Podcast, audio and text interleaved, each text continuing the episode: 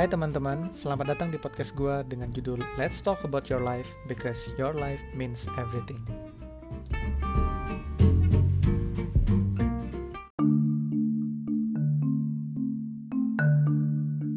Halo semuanya, kembali lagi ke podcast gue dengan judul Let's Talk About Your Life Because Your Life Means Everything.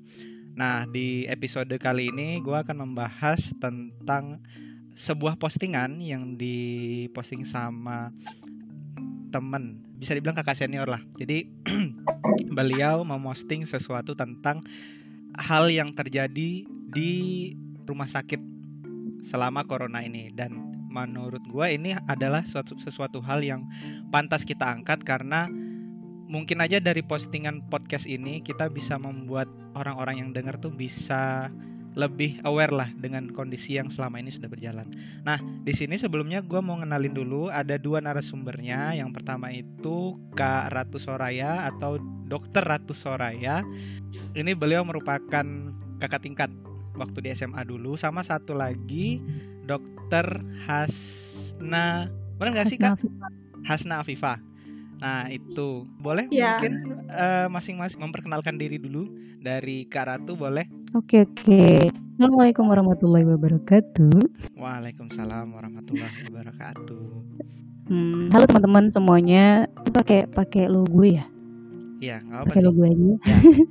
oke, iya nama gue uh, Ratu Suraya. Sekarang lagi uh, masih dokter umum uh, belum spesialis tapi di sini nggak megang penelitian corona masih tahun awal-awal uh, di sini cuma membantu buat sharing aja keadaan rumah sakit sekarang di Indonesia gimana karena teman-teman juga semua lagi pada kebingungan. Jadi ini adalah narasumber yang utama adalah temen gue ini satu angkatan waktu di sekolah di UI sama-sama angkatan 2009 sekarang kerjanya di Jakarta gitu. Silakan. Kalau Kak Hasna silakan.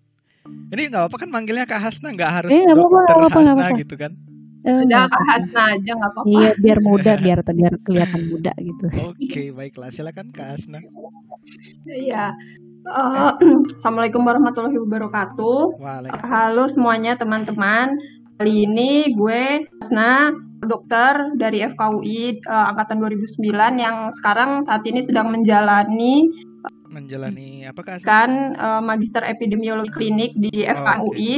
Jelas kan ya? Ah. Terus uh, saya uh, selain itu saya juga uh, sehari-harinya juga be uh, bekerja sebagai dokter umum di Rumah Sakit Universitas Indonesia di Depok. Oh, ya. Oke. Okay. ya perkenalannya itu aja deh. Iya. Boleh. Jadi uh, sebenarnya ini santai aja ya maksudnya kalau mau mau apa mau dikat untuk ngomong gimana gitu ya kita santai aja tiga arah aja ngomongnya maksudnya gitu jadi kemarin itu Kayak kan, ngobrol aja ya hmm, hmm, hmm.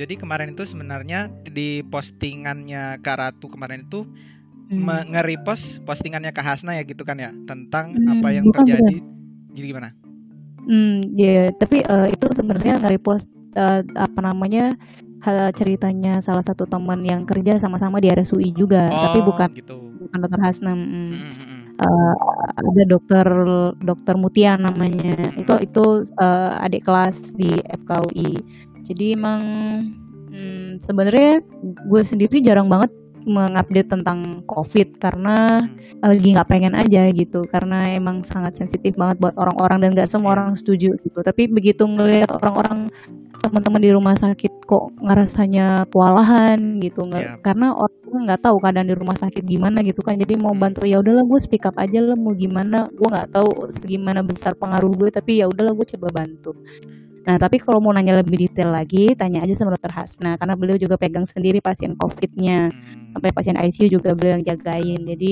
hmm, cus tanya aja. Oke, nah jadi kemarin itu sebenarnya dari postingan itu nanti bisa Kak Hasna sendiri yang men menjelaskan lah ya. Tapi yang se uh, selama ini nih yang banyak orang nangkep tuh bahwa ad, bukan bukan semua, tapi ada beberapa yang bilang bahwa rumah rumah sakit menolak pasien COVID. Ini ini rumor pertama. Terus yang kedua ada juga yang bilang uh, setiap pasien masuk rumah sakit dengan beberapa gejala COVID itu langsung ditindak dengan prosedur COVID. Nah, dari dua poin ini aja sebenarnya rumornya itu udah dalam tanda kutip udah udah bilang hmm. kalau rumah sakit itu negatif gitu loh. Nah, hmm. kalau menurut Kak Hasna gimana? Silakan sekalian dijelasin sama yang postingan-postingan itu, Kak. Uh, maaf ya, coba diulang. Uh, ini uh, ada kasus rumah sakit yang menolak pasien COVID. Uh, uh. Sama uh, satu lagi itu setiap pasien hmm. masuk rumah sakit dengan beberapa gejala COVID, tapi langsung ditindak dengan prosedur COVID gitu. Oke. Okay. Sebenarnya uh, ini tergantung rumah sakitnya dulu ya. Jadi emang ada rumah sakit yang uh, dilengkapi fasilitas-fasilitas isolasi gitu ya. Fasilitas-fasilitas isolasi terus juga ada rumah sakit yang uh, mungkin yang kayak belum apa ya fasilitas isolasinya belum belum bagus sama sekali gitu. Sehingga kalau misalnya merawat di situ justru akan malah uh, jadi klaster gitu ya. Sebenarnya bukan menolak tapi semua rumah sakit pasti menerima. Tapi menerima itu kan artinya menerima dalam hal rawat inap atau menerima distabilkan di IGD sambil dicari rujukan. Atau misalnya diterima kemudian di, uh, dinilai terus misalnya aman atau enggak kemudian uh, kalau memenuhi kriteria yang aman ya bisa isolasi di rumah kenapa enggak gitu daripada memenuhi rumah sakit. Sedangkan keadaannya misalnya ya emang aman gitu kan. Hmm. ada tempat-tempat isolasi yang mm, misalnya disiapkan pemerintah untuk uh, yang aman-aman kondisinya kayak gitu. Terus ada juga mungkin beberapa orang yang kekeh gitu ya. Saya mau minta dirawat di sini misalnya kayak nah, gitu. Iya, itu bener Padahal banget, misalnya bener dia memenuhinya kriteria yang aman terus uh, uh, jadi dianggap kayak ditolak gitu ya. Tapi itu juga kadang terutama waktu awal-awal pandemi, waktu awal-awal pandemi itu memang karena uh, di mungkin di daerahnya itu agak ini ya agak aib gitu ya. Jadi Covid itu. Jadi nah, uh, dia iya. uh, kalau diisolasi di rumah malah nanti disindir keluarga apa di samping-samping uh, tetangganya gitu. Jadi hmm. emang terutama waktu awal-awal wabah itu kan apa ya respon masyarakat ini kalau misalnya ada satu yang covid gitu di sekitarnya tuh malah bukannya disupport itu malah diasingkan gitu. Nah. Jadi ya itu cuman ini seiring berjalannya dengan waktu orang-orang makin lebih banyak teredukasi. Itu sih sekarang sebenarnya udah berkurang jauh banget dibandingkan waktu awal-awal pandemi dulu gitu ya. Paling ya cuman satu dua lah atau banyak kasus seperti ini sepertinya sih di daerah ya. Tapi kalau misalnya kayak di kota-kota besar apalagi terutama yang sentrumnya kayak di Jawa Timur atau di Jakarta sendiri sih udah jarang banget sih kayak gitu. Cuman waktu ya masih ada sih emang. Cuman kalau yang awal-awal pandemi dulu sih hampir semuanya yang kayak gitu ya.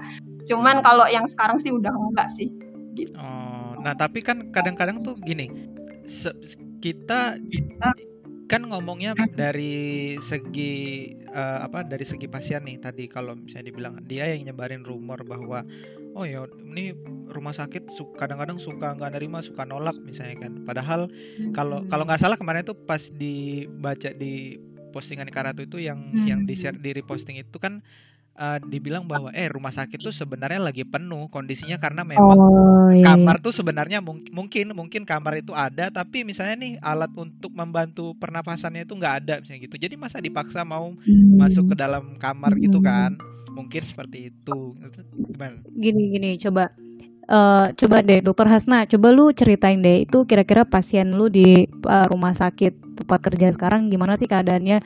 Karena kayaknya sih sekarang itu semua lagi pada teriak aduh rumah sakit gue penuh nih rumah sakit gue penuh gitu. Sedangkan gue dapet rujukan banyak jadi gue nggak bisa nerima gitu. Ya nggak sih? Kondisinya sih sebenarnya sekarang emang lagi pada naik semua ya. Jadi emang uh, kalau untuk sekarang sih emang di mana-mana full. Iya kan? Jadi susah nyari emang sekarang susah banget sih nyari. Kalau yang misalnya masih bulan lalu tuh masih ya masih bisa lah gitu. Yang sekarang tuh emang di mana-mana emang lagi pada nyari HCU semua, ICU, ruang rawat intensif tuh kayak lagi dicari sekarang gitu. HCU tuh apa? Ruang rawat intensif. Oh. Kayak ICU tapi di bawahnya ICU ya gitu, di bawahnya ICU. Eh, buat buat ini loh buat pasien-pasien yang keadaannya nggak terlalu bagus gitu jadi ya lebih berat lah katakanlah gitu. Nah, tapi sebenarnya gini, yang datang ke rumah sakit yang si misalnya nih bahwa mereka yang kayaknya kelihatan gejala COVID sebenarnya tuh mereka datang ketika fase kan ada tuh orang yang baru demam tapi mereka stay di rumah nggak periksa sama sekali bahkan rapid test pun nggak misalnya gitu atau yang datang ke rumah sakit tuh ketika mereka udah sesak udah batuk udah meriang udah beberapa maksudnya kayak hampir 75 atau 80 persen gejala COVID itu udah terpenuhi baru mereka datang ke rumah sakit itu sebenarnya kondisinya gimana? Gimana, Dokter Hasna? Biasanya sih emang yang yang datang-datang ke rumah sakit sih emang biasanya yang ya, ini sih yang apa ya udah bergejala ya, udah bergejala. Lagi pula banyak misalnya yang usia 40 50 misalnya atau dengan dia dengan penyakit yang lain gitu ya. itu biasanya lebih lebih berat gitu ya. Lebih berat. Jadi datangnya ke IGD ya biasanya dalam keadaan misalnya udah sesek atau yang lain-lain. Kalau yang misalnya aman-aman eh, banyak juga cuman demam kayak gitu-gitu dia lebih aware gitu dia biasanya periksa sendiri sih gitu karena dia kan di pandemi itu biasanya nyadar atau sama satu lagi akibat dari tracing gitu jadi emang dia misalnya cuman demam atau nggak bergejala ini kayak macet-macet sih Kak Hasna. Uh, di screening karena tracingnya kayak gitu. Oh. Tapi yang biasa yang datang. oh gitu. Berarti maksudnya yang memang yang memang datang ke rumah sakit uh, karena dari hasil screening mungkin kayak di kantor atau di luar mereka rapid test uh, dinyatakan reaktif mereka buru-buru datang ke rumah sakit buat periksa gitu ya. Kasna kayaknya nggak, bermasalah. Coba uh, nggak gini-gini, coba dijelasin dulu Fis. Jadi yang masalah postingan kemarin itu, jadi itu sebenarnya itu dokter dokter temen temen temen gue yang lagi jaga. Jadi dia uh, tugasnya pada saat itu adalah menerima uh, apa namanya dia bagian dokter jaga yang uh, nerima telepon-telepon rujukan. Jadi rujukan itu artinya ada pasien yang harus dikirim ke rumah sakit yang lebih besar. Dan kalau mau ngirim pasien itu kita nggak bisa langsung datang gitu loh kalau sistem rumah sakit Indonesia itu. Jadi emang harus uh, telepon dulu gitu. Jadi misal oh, nih misal maks maksudnya dia yang tadi kondisi yang dijelasin di postingan itu uh, dia yang sedang men menelpon ke rumah sakit lain untuk cari rumah sakit rujukan yang baru atau dia dapat telepon dari rumah sakit lain untuk dua-duanya dua-duanya oh. karena rumah sakit UI itu eh, eh ya nggak usah nyebut merek ya rumah sakit Gak apa-apa eh, rumah sakit rumah sakit rumah sakit itu dia tidak tidak tidak cukup besar nih. Yang perlu diketahui bahwa pusat rujukan rumah sakit senasional itu adalah RSCM. Jadi si RS itu itu ada di bawahnya gitu. Jadi begitu mereka bilang kita nggak sanggup nih pegang pasien ini, kita harus rujuk berarti mereka harus rujuk ke tingkat yang lebih tinggi. Nah jadi posisinya adalah ada rumah sakit kan rumah sakit itu ada berjenjang, ada tipe A, B, C, D gitu ya. Hmm. Nah eh uh, ini dokter Hasna itu RS tempat kerja apa sih dokter? Tipe apa sih? Kayak kalau nggak salah tipe B ya, kalau nggak salah atau tipe C malah ya. Jadi misalnya ada pasien nih di rumah sakit rumah sakit tipe D Hmm. nggak nggak bisa nih ditangani di rumah sakit tipe D misalnya terutama buat covidnya misalnya ya hmm. entah fasilitasnya nggak cukup entah isolasinya penuh entah dokternya nggak ada perawatnya nggak ada macam-macam faktornya banyak banget hmm. jadi kalau uh, jadi harus dirujuk nih pasien A nih dari rumah sakit D teleponlah ke rumah sakit yang tadi ternyata rumah sakit yang dituju itu penuh juga semua ruangan isolasi, semua ruangan intensif buat pasien-pasien yang gawat, buat COVID itu juga penuh. Dan mereka justru harus ngirim pasien yang lagi gawat itu ke rumah sakit yang lain misalnya. Hmm. Sedangkan rumah sakit yang dituju dari rumah sakit uh, si dokter Hasna ini itu penuh juga gitu loh karena emang angka lagi tinggi-tinggi banget itu gila deh Indonesia naiknya beneran sehari 2000 sehari 1000 dari 1000 tuh takjub banget itu. Nah itu jadi makanya kan di apa kayak eh, ini ini ini, ini gue sampaikan ini kak, gue sampaikan sebuah fact yang mungkin nggak nggak mengejutkan orang sih. Maksudnya tapi bakal berpikir kok bisa ya gitu. Jadi kan eh, sempat peraturannya di di apa di untuk transportasi kita di Indonesia itu waktu ada covid kan sempat hmm. diatur nih waktu new normal kalau nggak salah kalau nggak salah hmm. ya waktu new normal itu setiap maskapai penerbangan itu kalau misalnya mereka mau membuka penerbangan lagi, itu kursi tengah tuh harus dikosongin. Hmm. Nah, gue kebetulan kemarin itu balik kak ke Palembang. Dan lu tahu hmm. apa yang terjadi? Maksud ketika ketika gue balik naik uh, maskapai si si inisial G ya, si inisial hmm. G itu dia uh, patuh jadi yang di tengah itu dikosongin sama dia. Nah, hmm. tapi kalau pas baliknya dari Palembang ke Jakarta itu, gue naiknya maskapai apa? Yang pakaian batik lah, ah gitu. Ada ada ada apa? Inisialnya kan. Jadi itu hmm. mereka full. Jadi di pesawat itu nggak ada yang namanya sosial apa physical distancing itu ah, udah bodoh amat penuh itu semuanya karena hmm. jadi kan jadi maksudnya gini uh, waktu kita beli tiket itu kan kita udah sadar nih bahwa kondisinya ini adalah new normal dan kita berusaha menjaga diri sendiri dari uh, dampak da dari terkena virus covid ini. Tapi justru faktanya malah kayak gitu gitu loh. Orang malah dempet-dempetan. Kita nggak tahu kan ada yang ada yang positif atau enggak misalnya kayak gitu. Kan bener nggak kalau misalnya si covid ini bahkan ada yang tanpa gejala tapi tahu-taunya nanti tiba-tiba malah sesek nggak bisa bernafas lagi itu bener nggak? Oh iya, iya itu bener, itu bener banget. Nah bayangin ya, coba kalau misalnya mereka ada yang yang positif covid tapi dengan nggak menimbulkan gejala dalam satu pesawat yeah. dan mungkin mungkin bisa menyebar lewat sentuhan ataupun ya barang-barang yang disentuhkan itu mm -hmm. jadi nggak masuk akal kan itu pertumbuhan yang gua sangat sayangkan di Indonesia tuh itu sih sebenarnya. Nah, tapi ada juga nih maksudnya ini rumor. Ini justru yang rumor yang tadi yang kedua tadi bahwa dibilang setiap pasien yang masuk rumah sakit dengan beberapa gejala Covid malah tindak ditindak dengan prosedur Covid. Nah, ini sebenarnya kalau dari pandangan dokter dari Kak Ratu sama Kak Hasna tuh gimana sih? Sebenarnya apakah apakah make sense nggak kalau orang hanya dengan gejala yang sedikit aja tapi tindakannya langsung arahin ke COVID misalnya gitu? Atau memang uh, sebenarnya nggak gitu? Gimana? Gimana dokter Hasna mau ngomong duluan nggak?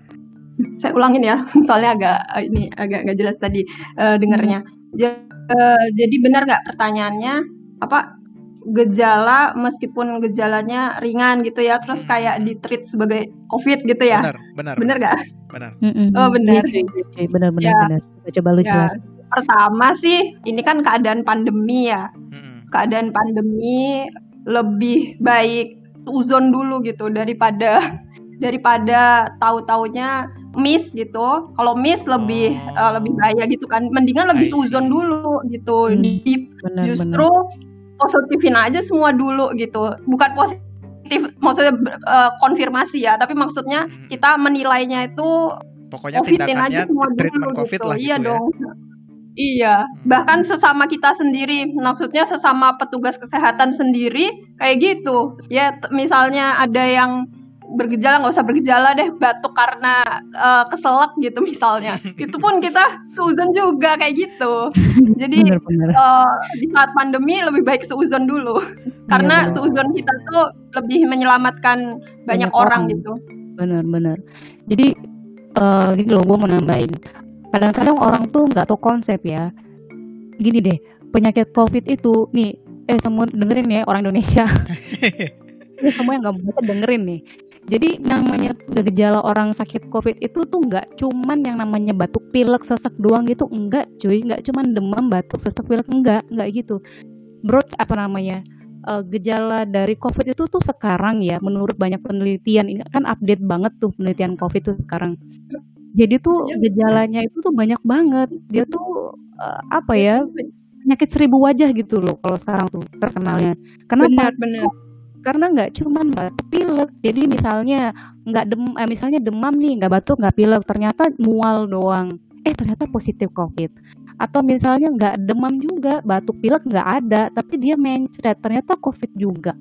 Atau misalnya uh, ada beberapa kasus di luar negeri. Capek capek. Capek juga loh. Capek. General iya. weakness kayak iya jadi kayak misalnya aduh gue lebih cepet capek ya sekarang ya? Aduh kok gue exhausted banget rasanya? Kenapa ya? Gitu. Bisa jadi loh itu covid juga. Jadi memang pada kenyataannya covid itu tuh sekarang ya update-nya nih update nih Indonesia dengerin ya. Gejalanya tuh nggak cuma batuk pilek demam sesak nafas enggak jadi bener-bener itu broad spectrum banget. Begitu belum tentu orang yang nggak demam yang cuman yang cuman nyeri-nyeri perut doang gitu nggak covid itu belum tentu. Atau misalnya uh, kalau kasusnya di luar negeri itu ada juga yang dia nggak demam nggak apa terus tiba-tiba dia uh, apa namanya nggak bisa jalan kayak orang stroke. Ternyata covid juga gitu loh. Jadi makanya kenapa dokter di Indonesia itu dan ini dalam keadaan pandemik wajib banget kita tuh harus benar-benar harus ngas uh, apa namanya berpikir bahwa kemungkinan orang ini ya bisa jadi covid gitu loh. Jadi kita benar-benar harus treat dia sebagai orang covid sampai dia terbukti tidak gitu loh karena kalau misalnya kita anggap ah kayaknya enggak deh terus ternyata covid gitu nanti dokter yang nanganin kena perawat yang nanganin iya. kena semua sakit semua berkurang nanti gimana coba? Iya gitu. sih benar benar yang yang nggak di yang yang nggak di yang nggak dipahami sama masyarakat luas gitu loh. Ntar kalau di ih gua ke rumah sakit gua langsung di covidin di dasar tuh dokter ya. Itu sempit banget sebenarnya pikirannya beneran deh. Berarti justru lebih baik yang kayak tadi Kak Hasna bilang uh, apa dengan ya udah disuzonin aja dulu. Yang penting mau iya. treatment seperti apa pun ya udah penting masuk rumah sakit. Pun kalau misalnya nggak dapet nih tempat di rumah sakit ya treatment di rumah juga isolasi dan apa pun yang dilakuin di rumah untuk uh, istilahnya memper bukan memperbaiki sih maksudnya untuk membantu meringankan gejala covid tuh kayak misalnya minum obat batuk kah kalau misalnya ada batuk. Terus kalau misalnya ada jahe di rumah yang katanya jahe merah ya. itu juga bisa sedikit membantu. Ya udah minumlah gitu. Itu bener harusnya bener gitu kan. Berarti kan orang harus menanggapi masalah ini secara secara serius kan. Hmm. karena kan ya, iya. Eh, gini gini. Uh, Karl ini menurut gue ya kak. Gue juga sebagai pribadi yang yang maksudnya boleh dianggap lah misalnya kalau sakit berarti kan gue pasien nih gue juga hmm. orang yang nggak aware sama keadaan covid ini sebenarnya sebenarnya karena kenapa bukan bukan secara sengaja tapi karena merasa kayak misalnya, aduh, gue nggak pernah demam ya, gue nggak pernah batuk, nggak pernah apa-apa, gue merasa sehat aja misalnya kayak gitu. Ya udahlah kalau misalnya gue habis nerima makanan dari Gojek itu gue nggak usah semprot-semprot tangan pakai hand sanitizer gitu, ya udahlah biasa aja, nggak usah terlalu di nggak usah terlalu di lebay. apa misalnya ah nggak usah terlalu lebay banget kayak gitu. Ya padahal siapa tahu dari sentuhan plas antara plastik itu mungkin berarti kita bisa ini kan bisa kena kan. Itu tahu. Nah tapi kadang tuh mal males aja ada ada aja kadang kan. Kadang yeah. pada saat males tuh kan kayak aduh ngapain sih? Ya udahlah gak apa-apa lah sekali sekali kayak gitu. Karena memang mungkin belum pernah kena batunya. Ya hmm. amit-amit sih jangan sampai kena maksudnya jangan lah bahaya cuy Nah kemarin itu tuh yang gue lihat postingannya siapa ya? Postingan temen gue yang dokter juga. Nah itu dia mm. ngeposting ada uh, mungkin ya mungkin waktu kuliah dulu tuh teman angkatannya dia atau gimana gue nggak tahu. Tapi yang dia posting itu si dokter ini dia sehat. Dia maksudnya awalnya itu nggak ada kan ada tuh yang bilang bahwa sebenarnya si covid ini tuh kalau ada komorbidnya dia lebih lebih mudah untuk kena uh, si COVID kan. Dan terus kemungkinan untuk sembuh katanya sih kemungkinan untuk sembuh itu sulit. Nah sedangkan dia tuh nggak ada komorbid nggak ada. Terus uh, apa dia sehat. Dia sebagai dokter juga pakai APD dengan benar. Tapi ternyata kak lu tahu nggak? Dia meninggal. Dan yang lebih yang lebih sedihnya adalah itu dia rencana nikah di bulan Maret. Dia nanganin pasien itu jadi gara-gara mau pandemi uh, nikahnya ditunda dan di bulan Juli dokter itu meninggal. Gue yang gue yang bukan dokter aja ngelihat kasus eh, bukan kasus ngelihat uh, berita kayak gini tuh kayak anjir ini sebenarnya gue kurang sadar diri atau gimana ya bahkan dokter yang sehat aja bisa kena gitu dan hmm. dan apa ya maksudnya kalau nggak mulai dari diri sendiri ya ya udah gini-gini aja maksudnya Indonesia benar gak sih maksudnya ya, benar benar benar benar ja, ja, jangan dianggap sepele gara-gara nggak kena gitu gara-gara mentang-mentang hmm. di rumah di rumah aja kan iya ya itulah cuman masa uh, sebenarnya itu sebenarnya tujuan gue kemarin buat speak up tuh adalah supaya orang-orang tuh tahu bahwa keadaan kesehatan salah keadaan dokter-dokter dari rumah sakit di Indonesia itu sekarang tidak dalam sedang baik-baik saja. Mereka semua kewalahan, mereka semua tuh jaga pada pada dalam keadaan ketakutan. Lu tanya deh sama dokter Hasan iya. coba. Dokter kalau lagi jaga di lagi jaga tuh entah jaga apa aja deh, jaga, jaga IGD biasa kek, jaga IGD COVID kek, jaga ruangan COVID, jaga ruangan non COVID. Itu was-was, tau nggak? Kenapa ya? Ya was-was siapa tahu besok mati gara-gara COVID coba. Iya benar orang-orang di luar coba dia lihat dari postingan media. Gila nggak tuh orang-orang pada ngumpul-ngumpul tujuh belasan nggak pakai di apa namanya physical distancing. Nggak usah physical distancing sih masker aja nggak ada yang pakai coba gimana? Nah ada nih yang lucu yang bilang gini uh, eh gue nggak perlu pakai masker kan gue udah pakai face shield. Gitu ada yang bilang kayak gitu. ini pusing gue. Lah ingat lu artis Indonesia ikutin. Kagak usah lah. Ya Allah pusing gue Allah nah itu Kasna, Kasna lu gimana perasaannya ketika jaga gitu itu yang dibilang sama Karatu yang sewas-was itu lu merasakan gitu nggak sih atau sebenarnya sekarang karena udah terlalu sering ngejaga jadi ya ya udahlah kalau kalau emang kena ya udah gitu atau gimana sih udah kebal mental atau gimana? Ceritain cuy, ceritain cuy. Uh, yang enggak sama aja. Iyalah, semua orang takut mati gila. Iya, ya, tapi nah itu apa ya? Nah, ini ada teman gue yang tadi gue bilang yang dia kerja di RSUD juga itu. Dia oh, yeah. sekarang itu karena dia nanganin pasien COVID, jadi mereka tidak diperbolehkan pulang katanya ke rumah masing-masing. Jadi mereka dikasih penginapan hmm. di hotel.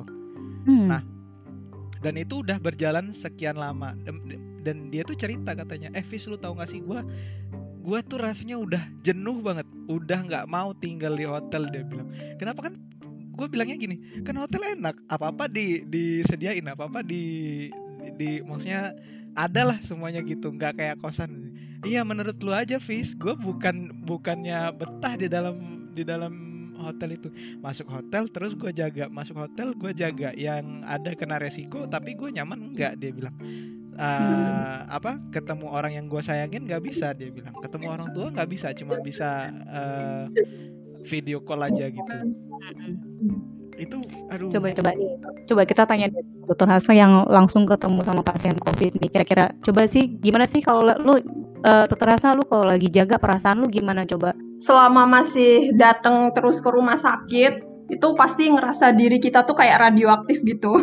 Radioaktif membawa apa kuman pembawa terus ya hmm. terus juga kebetulan di rumah sakit gua itu ya APD-nya oke okay lah gitu ya.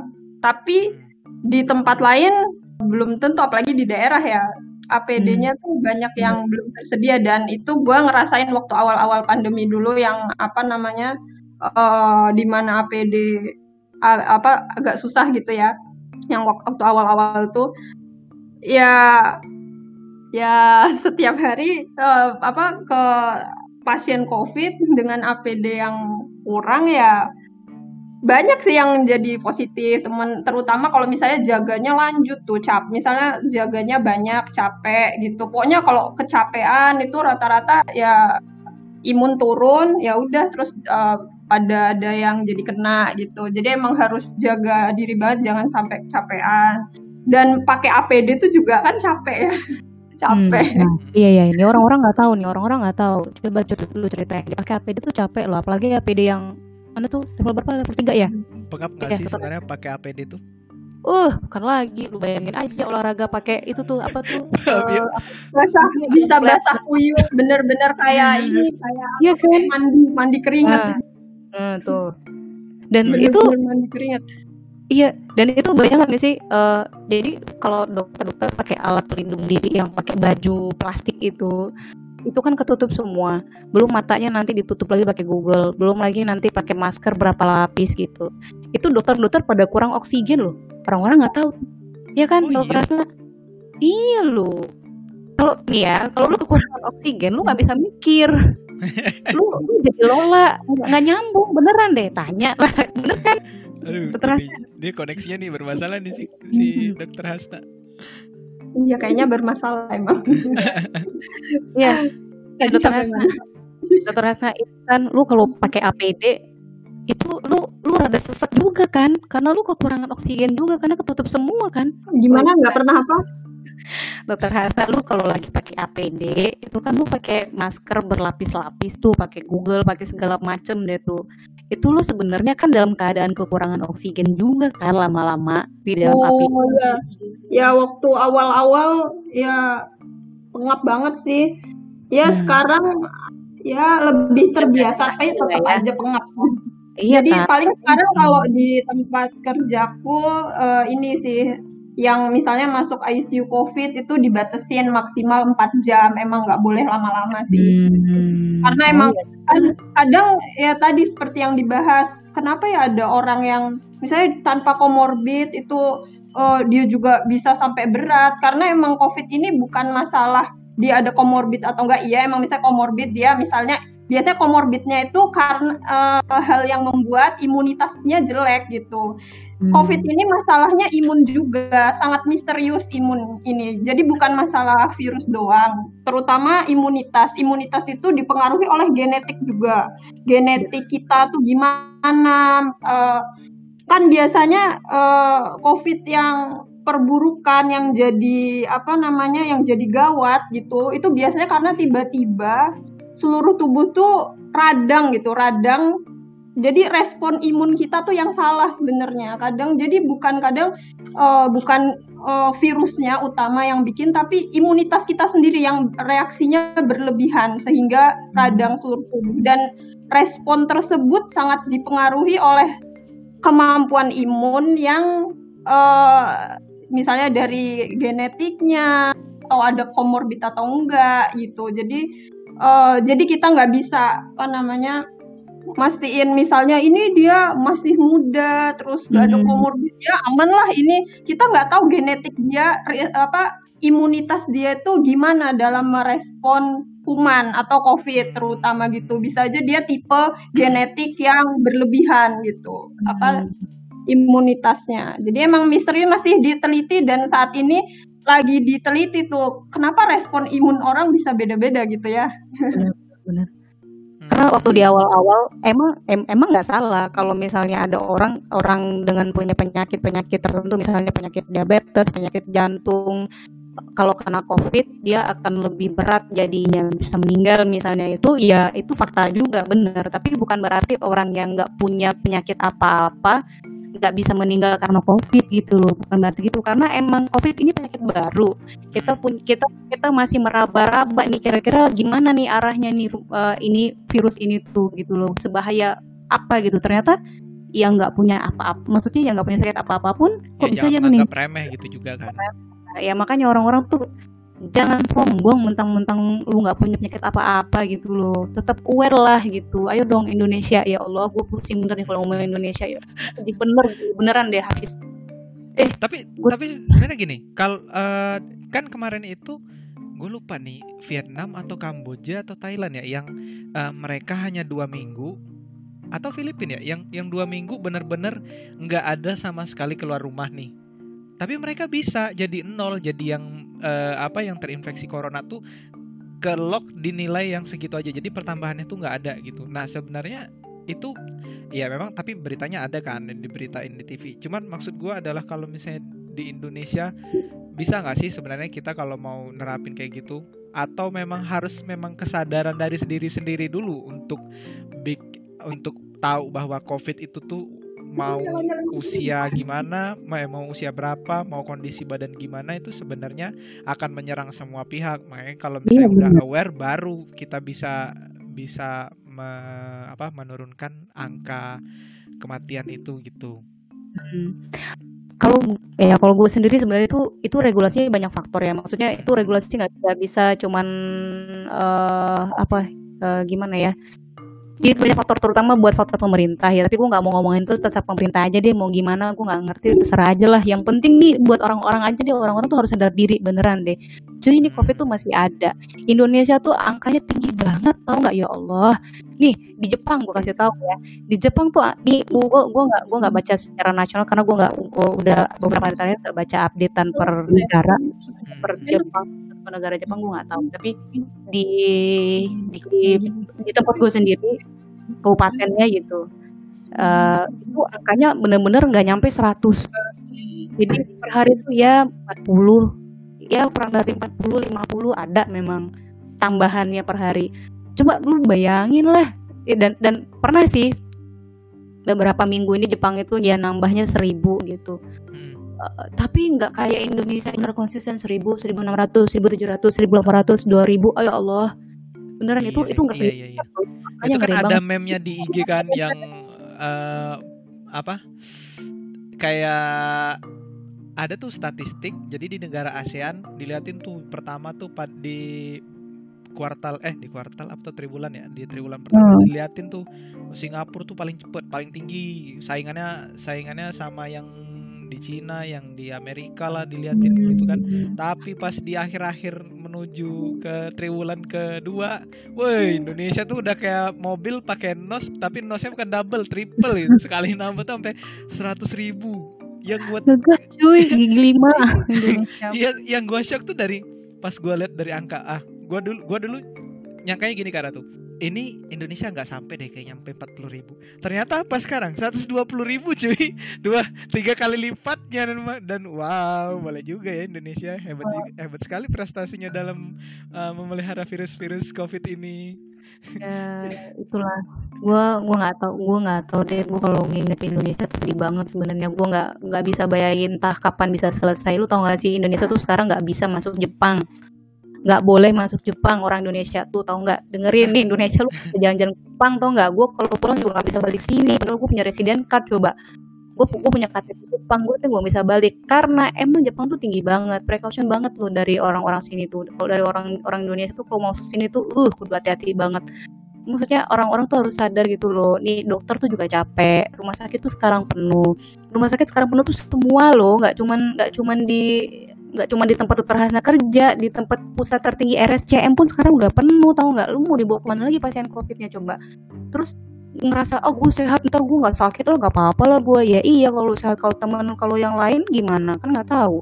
Ntar kalau udah kehilangan lu baru ngerasa gimana? Udah, tolonglah pakai masker dong ya Allah. Indonesia tolonglah gue nih aware banget deh bener deh. Tuh orang-orang kalau nge-share di IG beneran ya nggak ada filter sama sekali kagak pakai masker bangga banget Nah, tapi kadang-kadang ada Dan trennya emang sekarang tuh Gimana? ini yang kena tuh sekarang uh, pada klaster-klaster iya. keluarga-keluarga nih banyak nih sekarang. Keluarga ya. Jadi ya kan? Oh, sekarang keluarga-keluarga jadi biasanya satu langsung kena satu keluarga satu keluarga itu banyak banget yang kayak gitu sekarang. Nah biasanya ini keluarganya kena dia dari anak-anaknya nggak sih anaknya suka jalan-jalan keluyuran ke mana-mana gitu nggak sih di ya Allah. Astagfirullahaladzim kan uh, sedih kan kalau misalnya keluarga ya istilahnya orang terdekat yang kena belum tentu dia punya respon imun yang misalnya baik. Misalnya kayak kita PD bagus nih kita gitu. Belum tentu samping-samping kita tuh orang-orang terdekat kita ini aman gitu. Nah Jadi, ini ini juga yang gue mau cerita uh, ke Hasna sama Karatu. Jadi sebenarnya ini kejadian di gue nih kemarin itu. Jadi kemarin itu bokap itu masuk rumah sakit dikabarin uh, apa bronkitis bronkitis kronis katanya. Jadi kan apa mau nggak mau itu harus dirawat dong di di rumah sakit kan. Jadi ini sebenarnya yang pengen gue ceritain poinnya ada dua. Yang pertama adalah waktu kejadian bokapnya gue ini disuruh masuk ke rumah sakit itu hmm. cerita pertama yang gue dapet adalah waktu mau diagnosa nih karena gejalanya kayak kayak covid jadi mirip-mirip sesak napas, hmm. meriang, terus hmm. badan iya, pegal-pegal.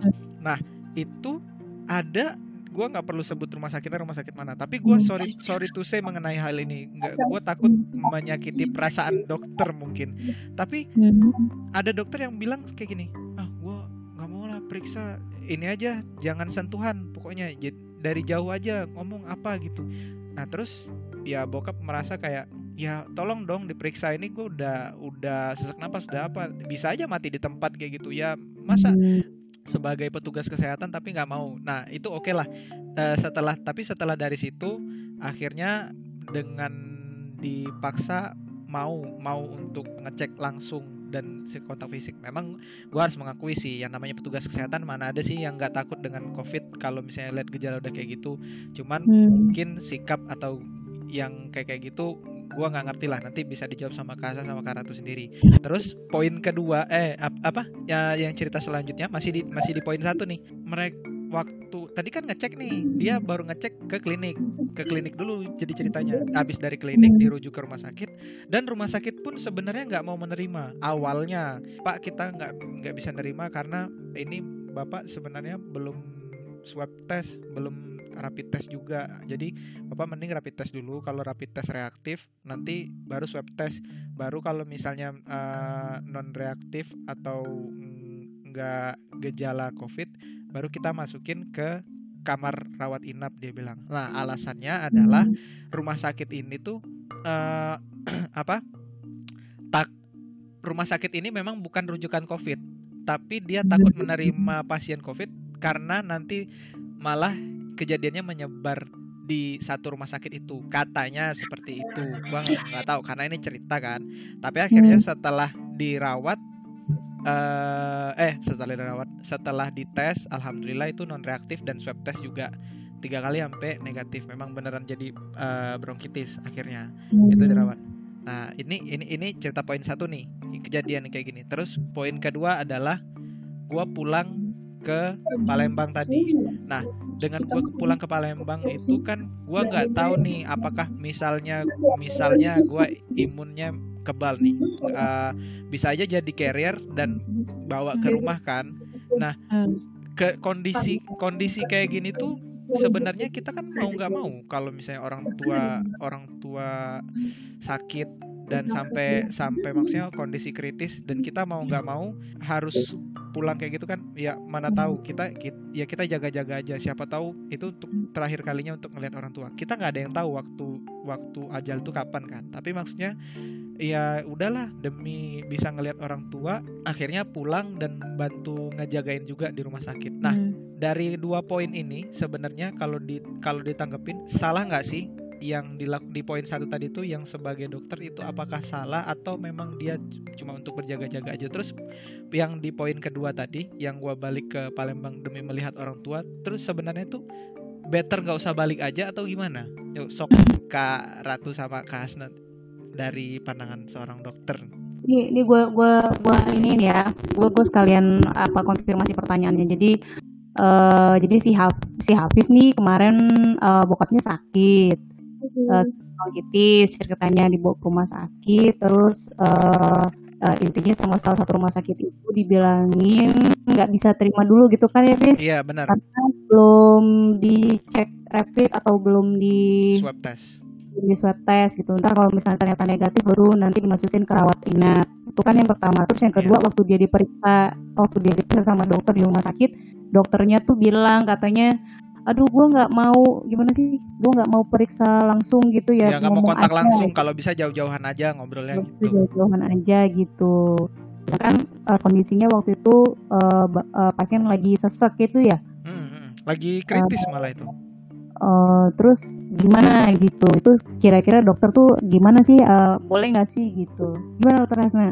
Oh jadi ini intinya kasusnya belum di swab gitu ya kayak hmm. suspek gitu ya? Iya benar. Hmm Terus uh, sebenarnya sih ya cara dokter menyampaikannya aja sih. Biasanya uh, bilang aja ke pasien misalnya uh, keadaan itu sebenarnya udah harusnya diedukasi sejak awal sih hmm. gitu. Terutama apalagi datangnya ke rumah sakit yang misalnya nggak uh, apa maksudnya fasilitas isolasinya mungkin kurang baik atau APD-nya juga misalnya kurang gitu yang nggak memadai. Ya itu harus disampaikan juga sih ke kalau misalnya memang pasien tetap di situ atau di, tidak di tempat yang misalnya lebih uh, apa lebih bagus fasilitas isolasinya ya disampaikan misalnya ACC rawat di situ uh, ya dokternya harus menyampaikan kekurangan-kekurangan uh, di rumah sakit ini harus diterima terutama misalnya misalnya dalam hal pemeriksaan misalnya kayak gitu dan pemeriksaannya kan ada pemeriksaan yang penting untuk dilakukan, ada yang misalnya uh, enggak juga kayak gitu ya.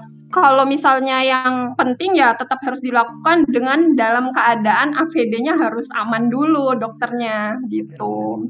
Kalau terus kalau misalnya uh, apa gejalanya misalnya nggak terlalu apa namanya nggak terlalu harus yang observasi terus-terus itu ya misalnya dipasangin monitor yang nggak harus sampai kita ngeliatin pemeriksaan fisik terus-menerus. Dan kalau harus melakukan pemeriksaan fisik ya yang penting aja gitu. Jangan emang jangan hmm. lama-lama emang apalagi misalnya rumah sakitnya yang bukan rujukan COVID lagi kayak gitu. Emang harus semuanya safe karena begitu tenaga kesehatan uh, dos paparannya makin tinggi, itu ya akan uh, makin sering lebih sering terkena ya kalau dos paparannya lebih lama ke pasien atau lebih apa lebih sering frekuensinya gitu. Kalau misalnya uh, bertum satu tumbang aja itu langsung bubar tuh jadwal uh, apa namanya shift itu satu atau nanti dua tiga ya udah bubar kayak gitu.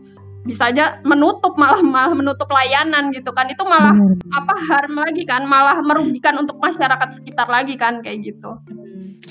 Nih, jadi jadi jadi gue coba ini ya jadi gini pada saat uh, seseorang datang ke rumah sakit terus ini dalam keadaan pandemik nih ya ini sekarang lagi sekarang ya dengan sesak nafas ya kata kita ya mungkin sama lah sama covid gitu ya. Apalagi dokter udah ngerti kan maksudnya waktu sesak nafas nih misalnya. tuh dokter udah punya itu dokter kalau ngelihat pasien sesak nafas di kondisi covid sekarang tuh mereka deg-degan juga was-was juga. Nah dinya juga karena waduh gimana nih kalau beneran covid gue gimana? Gitu. Tapi kan nggak mungkin mundur ya namanya dokter. Hmm. jadi gini pada saat dokternya ya mungkin ada ya tadi itu ada ya. Maksudnya dokter yang aduh uh, kalau bisa agak jauh-jauh aja deh gitu. Kita harus harus apa aware dulu gitu. Kenapa ya dokternya gitu? Mungkin satu emang takut aja. Atau dua oh ternyata benar tadi yang dibilang dokter Hasna APD-nya alat pelindung diri di rumah sakit itu tuh nggak cukup nggak memadai gitu loh. Uh, jangan-jangan mereka cuma pakai apa namanya jas hujan doang misalnya kayak yang awal-awal gitu kan. Berarti kan nggak kan usah nggak usah negatif thinking dulu kali ya Jangan karena memang prosedur dulu, prosedurnya nggak nggak lengkap gitu Uh, atau misalnya ternyata waduh ternyata kok ternyata beneran covid dan di situ ruang isolasinya nggak memadai gimana gitu loh. Ya emang pasti wajar lah seorang dokter takut takut ketularan tuh wajar banget karena dokter juga punya keluarga dokter juga punya ya, anak suami segala macam. Tapi ya itulah benar tadi juga karena emang harus meminimalisir itu dan nggak semua pemeriksaan itu harus benar-benar dekat sama pasien gitu karena kita punya alat motor kita punya alat untuk bisa ngeliat kadar oksigen eh, lewat alat aja gitu itu bisa juga. Dan di kondisi-kondisi seperti ini benar-benar petugas kesehatan itu harus on ya. Apa ya nggak bisa yang diharapin yang lama kontak sama pasien gitu terus uh, ngobrolnya deket ya emang nggak bisa sih Fis Ntar pasiennya sekarang. malah merasa baper kan maksudnya kayak eh dokternya apaan sih? Sebentar banget iya iya ya itu itu ya berarti emang edukasinya yang bagus aja ya, lah. tergantung sama-sama enak. Bener, selama ini pada ngerti kok kalau yang sama gue ya. Iya benar nah itu itu lagi loh tergantung dokternya loh. Ada dokter yang nggak bisa edukasi ada dokter yang pintar edukasi ini macam Hasan ini pintar banget edukasinya. Dia kalau jualan hmm, aku mantap. Ya itulah maksudnya jangan apa ya jangan jangan negatif thinking dulu gitu. Karena nah. memang dokter juga harus menjaga diri gitu ya. Tapi bukan berarti dokter nggak periksa. Ya enggak. Lah dokter pasti periksa juga gitu. Cuman yang pasti yang penting-penting aja gitu. Terutama untuk kondisi-kondisi covid sekarang ini. Nggak ada benar benar nah kalau yang tadi itu poin kedua gimana kalau misalnya yang demi nemuin orang tua atau siapa pun yang sakit maksudnya kayak oh. uh, uh, uh, untuk stay in touch with oh, iya itu gimana sih? Ya, bu, ya gue gue memandang dari dari sisi sebagai anak ya, hmm. uh, gue sisi sebagai dokter. Ya kalau gue sisi sebagai anak ya nggak apa-apa sih, Fis. Ya lu emang harus pulang, lu harus ada di pada saat orang tua lu lagi susah gitu ya, lagi butuh bantuan ya harus hadir apa apa pun ya, uh, apa pun resikonya gitu ya. Walaupun ternyata resikonya mungkin dari lu juga ya bisa jadi juga sih. Nah, Tapi ya itu ya ya lu berusaha lah semaksimal mungkin lu jaga diri lu baik-baik lu nggak usah kumpul-kumpul sama orang-orang lu nggak usah apa namanya ya pokoknya lu precaution ke diri sendiri lu pakai masker ke mana-mana cuci tangan sering-sering ya pokoknya intinya lu jaga diri sendiri dulu deh. Kalau lu yakin gue udah menjaga diri banget gue nggak nakal nih insya Allah nggak apa-apa deh gue pulang. Kalau gue ya nggak hmm. apa-apa kalau gue mah tapi ya tetap harus hmm, tetap harus sadar diri bahwa akan ada resiko pada saat pulang gitu loh. Ya bisa jadi yang ternyata nggak covid jadi covid karena lu dateng ya bisa jadi juga sih Fis ya banyak banyak doa aja. Bismillah mudah-mudahan nggak. Iya sih. Tapi alhamdulillah sih kemarin tuh kan udah udah balik dan alhamdulillah sekarang kan udah di Jakarta lagi udah hmm. udah um, alhamdulillah Bersehat. aman lah uh, uh. jadi gue hmm. gue juga, juga kemarin itu sempat pas balik dari Palembang Jakarta itu batuk-batuk yang sempat hmm. demamnya di 37 aduh itu langsung nih gue corona nggak ya corona nggak ya corona nggak ya sampai dibilang sampai bilang ke nyokap uh, gini ma abang corona nggak ya ini kan udah batuk-batuk udah eh jangan mikir gitu nggak usah negatif dibilang. Ya udah di, di positifin aja uh, apa kalau emang takut ya tes aja dulu rapid test. Nah, yang penting jangan dibawa ke pikiran yang negatif ntar makin lama beneran jadi maksudnya kayak gitu. Siapa tahu gara-gara sugesti. Ya benar juga sih kalau dibilang kayak gitu. Akhirnya ya udahlah dengan santai aja jalanin jalanin apa kayak mandi lebih pokoknya kalau abis dari luar man, langsung mandi sampai nah. sampai rumah gitu nggak nggak langsung ini, mana nah ini ini ini ini yang gua, yang gue mau mau kasih tahu nih ke siapa pun yang denger ya. Uh, eh, gue mau gue mau ngasih tips dikit deh tapi i, menurut gue ini masuk akal sebagai orang kesehatan ya maksud gue hmm. jadi misalnya pada saat kalian keluar dari rumah berpikirlah bahwa covid itu ada di mana-mana itu udah fakta. Jadi pada saat lu keluar bisa dapat covid itu intinya. Nah jadi pada saat lu pulang, apa yang lu pakai di luar lepaslah di depan. Ya jangan di depan rumah sih maksud gue. iya iya iya. ya, maksudnya di, di uh, ya lu lu bikin jalur sendiri lah di rumah misalnya gitu. Misalnya begitu masuk pintu lu lepas pakaian pakaian pakaian kotor lu bikin area Kenapa? steril dan tidak steril. Ya lah intinya. Bikin bikin bikin area yang steril dan tidak steril. Jadi yang tidak steril itu adalah bagian yang ya lu kena kotor-kotor dari luar. Yang steril tuh bagian-bagian yang dalam yang nggak kena paparan badan-badan lu yang dari tadi. Jadi intinya gini misal lu pakai baju dari luar abis dari luar lu masuk ke dalam sepatu lu kalau lu bisa sempur-sempur ya lu sempur-sempur lah pakai alkohol beli kayak di mana gitu. Kalau bisa beli ya kalau nggak bisa beli ya lu pastiin aja itu bersih deh gitu. Taruh di luar ya. Sedih banget tapi nggak bisa beli alkohol itu sumpah. Ya kan, ya kan lo kan nggak semua orang bisa lo iya, ya kan nggak nggak semua orang sanggup beli kan. Apalagi itu bukan bukan barang yang apa sandang pangan papan gitu kan Iya ya, tapi ya, pokoknya... maksudnya masa makan uh, ya di Indomaret tuh ada yang lima belas ribu yang semprotan gitu istilahnya kan? Nggak mungkin juga masa lima belas ribu nggak nggak ya, lah gitu. ya lah anggap kan ada orang yang tidak bisa sama sekali ada juga. Jadi poinnya gini begitu lu masuk ke rumah lu lepas uh, bag, uh, apa namanya bagian yang lu pakai di keluar rumah tadi di bagian depan rumah kira-kira gitu yang di luar di bagian dalamnya gitu. Taruh sepatunya di depan jangan taruh sepatu di belakang. Makanya itu pikirannya oh iya mungkin sepatu gue kena corona ya depan aja lah jangan taruh dalam gitu kan. Terus baju baju lu lepasin. Lu lu lu lepasin udah uh, di di depan di maksudnya abis lu masuk abis lu masuk pintu utama lu lepasin bajunya masukin ke tempat cucian cuci. Entah kapan lu mau cuci pokoknya lu cuci lu nggak ada pakai nggak ada cerita pakai dua kali bajunya ini bu ini benar-benar deh ini penting deh bener karena kan nggak tahu ya kalau ternyata lu kena bersin yang orang yang ada covid di baju gitu lu pakai dua kali oh kebayang nggak tuh gimana tapi sebenarnya si covid ini ber berapa lama sih? Nggak ada yang tahu ya maksudnya berapa lama dia bisa bertahan di uh, udara terbuka gitu? Iya, kalau kalau apa namanya kalau mas kalau berdasarkan penelitian yang terbaru ini hmm. di udara tiga jam. Tapi kan masalahnya tiga jam? enggak tiga jam bukan masalah baju doang bukan masalah udara doang Fis. Kalau lu misalnya lu lagi jalan nih ketemu orang depan lu nggak pakai masker bersin dia. Tuh bersin bisa nempel ke baju. Itu dia bertahan lama juga gitu loh. Lebih dari tiga jam loh. Gitu jadi benar pikirin bahwa di luar itu covid itu banyak bisa dia terbang bisa dapat dari orang bisa kena tersentuh dari orang lah dari mana. Pokoknya apa yang lu pakai keluar mindset kan bahwa oh ya ini bisa kena kena covid nih gitu. Ini bukan ngajarin nakut nakutin enggak tapi berpikir logika gitu loh. Jadi berpikirlah ya, seolah-olah kita membawa covid itu ke rumah nah gitu ya. begitu. Nah gimana caranya biar meminimalisir lu nggak kena ya kurang lebih gitulah. Taruh sepatunya di luar lepasin bajunya jangan pakai dua kali. Lu habis pakai baju cuci itu bajunya. Habis itu lu mandi habis mandi baru lu pakai baju ya buat tidak buat baju yang bersih baru lu masuk ke dalam terus uh, satu lagi kalau bisa ya kalau bisa orang-orang nih ya kalau kamarnya luas atau rumahnya luas itu tas juga tas itu juga kalau bisa jangan dibawa masuk ke dalam yang ke dalam ruangan yang lu tentukan steril gitu. Hmm, paham nggak? Paham, paham, paham. Paham nggak? Nah, Jadi terus satu memang lagi. memang ada harus sekat ruangan antara yang ya. tadi Kasna bilang uh, steril dan non steril gitu. Benar-benar. Itu penting banget, penting banget. Uh, karena itu membatasi banget jadinya uh, apa namanya sama paparan COVID ya menurut gue. Dan sama satu lagi adalah HP.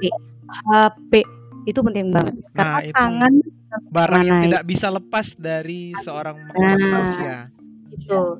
Kalau lu masuk ke dalam rumah, hmm. lu pastiin HP lu bersih dulu. Jadi lu misalnya habis mandi atau ya habis mandi deh, habis cuci tangan, tangan lu udah bersih nih, lu bersihin dulu HP lu pakai alkohol boleh terserah lah pakai oh, gue mau beli UV filter atau terserah aja deh apa aja lah yang penting lu pastiin tuh bersih HP lu. Temen gue ada yang pakai UV filter ada yang pakai alkohol bersihinnya ada yang ada yang nggak pakai alkohol. Dia pakai pakai tisu doang gitu terus kayak dikasih sabun buat cuci tangan gitu HP-nya dimatiin bentar terus di dia lap-lap gitu ya bersih juga gitu intinya lu bersihin HP deh entah gimana caranya gitu. Karena itu pasti banyak banget. Itu menurut gue ya gimana menurut Hasna setuju gak lu? Prasna ya. Ya Allah. Enggak tadi gua gua gua ngasih tips sih buat buat orang-orang oh yang ini. steril dan oh, iya kan gua bilang steril tadi ya? Sepatu taruh di luar terus habis itu lepasin baju mm -hmm. mandi habis itu pakai baju baru masuk ke ruangan yang bersih. Kan terus gue bilang jangan lupa HP itu dibersihin terserah deh mau pakai apa aja mau pakai alkohol kayak mau pakai UV filter kayak apalah segala macam ya sih bener nggak gue betul nggak menurut lo iya benar sih. Bener kan? Ya, ya. itu hal itu itu hal kecil di rumah tapi ya mungkin kalau orang ini ya uh, yang bukan medis emang itu ya itu kayak mungkin hal baru. Hal Dan ya yang ya, ya. gitu. Kalau kalau misalnya kayak kita ya mudah sehari-hari kayak gitu juga di maksudnya tan, uh, sebelum covid pun oh, iya, betul, betul. sebelum ada covid pun ya emang kayak gitu.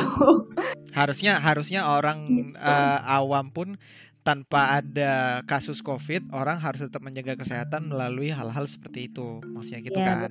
iya, tapi kadang-kadang sebenarnya sebenarnya gini itu tadi kayak yang contoh pertama kali mungkin tadi di awal podcast gue bilang kalau ah sebenarnya gue tuh bu bukan dengan sengaja menganggap enteng tapi kayak aduh ya Allah berapa kali ya saat dalam sehari tuh males banget gue kayak misalnya apa apa serba semprot apa apa serba bersihin yang berkali-kali ya udahlah iya, kayak bener. apa hmm. kerasnya tuh kayak aduh males banget gitu. kalau di rumah sakit oh, bedanya yang sekarang uh, apa saat pandemi dibandingkan yang dulu. Uh, kalau misalnya orang awam ini ya uh, apa misalnya jadi cuci tangan terus kayak gitu. Hmm. Kalau di rumah sakit jadi mandi terus. jadi bisa aja hmm. dalam satu shift itu bisa mandi sampai lima kali. Seriusan? Lima kali? Iya iya iya iya. Iya. Tiga sampai lima kali itu ya ya udah kulit udah udah pasti apa namanya kering semua kayak gitu. Jadi emang uh, keset -keset perubahan perubahan ini tuh nggak cuma masyarakat misalnya masyarakat Benar. yang uh, di luar rumah sakit yaitu misalnya bisa nerapin yang jadi area ada area steril dan non steril di rumah sakit juga lebih jadi lebih waspada jadi lebih sering mandi jadi capek bener, mandi bener, juga yang di rumah sakit kalau yang lain capek cuci tangan di rumah sakit, rumah sakit tuh lebih heboh tangan lagi. sih dari dulu ya gitu tapi kalau ya. mandi kan dulu nggak kayak gitu hmm benar-benar. Jadi misalnya gini loh, gini loh Fis misalnya, uh. ini dokter Hasan nih, dokter Hasan jaga jaga ICU pasien COVID nih misalnya. Hmm. Pada saat jaga ICU pasien COVID, megang megang pasien COVID-nya itu kan pakai pakai APD ya, pakai alat hmm. pelindung diri ya kan. Nah begitu udah nggak megang pasiennya lagi kan dokter Hasan keluar nih dari ruangannya. Nah pada saat keluar dari ruangan itu untuk memastikan seorang dokter tidak mau terus mereka harus mandi gitu loh. Hmm. Nah nanti nanti abis ini misalnya tugasnya di mana misalnya ternyata tugasnya di apa namanya nge-swab pasien-pasien yang kemungkinan covid gitu. Nanti turun pindah pindah ruangan lagi pakai APD lagi. Abis itu mandi lagi gitu kan gitu terus deh kira-kira. Jadi maksudnya yang yang yang berubah tuh nggak cuma masyarakat umum dokter-dokter tuh juga sangat menyesuaikan banget gitu. Hmm. ya Allah lu mandi lima kali ya di rumah sakit cuy. Tuh gue sumpah baru tahu kalau misalnya mandi belum ah, nanti di rumah lagi. gitu benar-benar ah lagi mandi lagi. Tapi gue tertarik dengan ini nih dengan ada ada juga yang case-nya pasien mereka prinsipnya kayak gini mereka takut datang ke rumah sakit bukan takut datang ke rumah sakit maksudnya mereka enggan datang ke rumah sakit karena takut nanti ketika hasil COVID-nya positif atau baru rapid test nih jadi reaktif, mereka justru dijauhi oleh lingkungan sekitar. Gak usah jauh-jauh deh. Bu, di kantor gua nih, kantor gua nih ada yang uh, maju kan bukan maju, maksudnya ada yang uh, waktu kita tes bersama nih rapid test itu ada yang reaktif. Nah, tapi sebenarnya kan reaktif reaktif itu kan nggak menandakan bahwa itu covid kan belum tentu bahwa itu covid. dan juga katanya kalau nggak salah ini nanti koreksi kalau salah ya ada yang bilang bahwa kalau misalnya hasil rapid test non reaktif belum tentu itu dia nggak kena covid. bisa aja kayak gitu nah jadi jadi kan orang dengan yang ya? perilakunya uh, takut dijauhi dengan link dari lingkungan justru nanti malah malah apa ya mal jadi buah si malakama untuk orang lain karena mereka karena dia ah nggak ah males gue ngecek ke rumah sakit nanti daripada di yang dijauhin orang terus uh, eh, gue di rumah aja deh.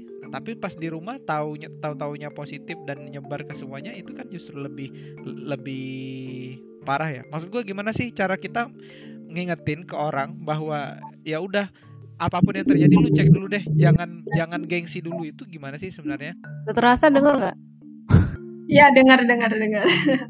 Biar ini ya orang-orang orang awam tuh eh, nggak uh, takut uh, dites gitu ya. Iya benar karena karena pola pikir mereka itu ketika dites ah gua ntar dijauhin takut sama orang nih ya. kayak gitu. Iya karena kejadian di kantor tuh kayak gitu mereka yang mereka yang reaktif nih langsung aja kayak Aduh hati-hati lu jangan deket-deket sama Tapi dia. Tapi sebenarnya mungkin pertama yang harus digarisbawahi hmm. itu sebenarnya secara ilmu tuh rapid tuh sebenarnya eh, nggak uh, usah digunain sih sebenarnya. Sebenarnya, cuman ya di lapangan ya masih dipakai lah ya.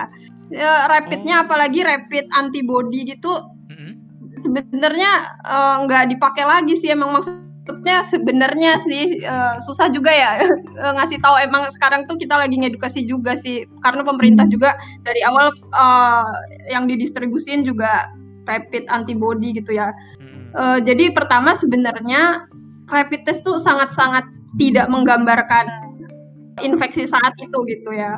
Uh. Jadi utamanya tuh hanya swab sebenarnya, swab, swab, swab gitu. Betul, betul, betul ya cuman ya emang nggak semua nggak semuanya bisa sepertinya ya. Gitu. Tapi hmm. harusnya kayak gitu. Jadi sebenarnya yang pertama yang harus disadarin masyarakat eh, masyarakat tuh harus tahu kalau rapid tuh sebenarnya bukan tolak ukur utama gitu. Karena mau rapid hasil rapid testnya positif positif kayak negatif kayak itu nggak menggambarkan apa pun sebenarnya. Oh. gitu.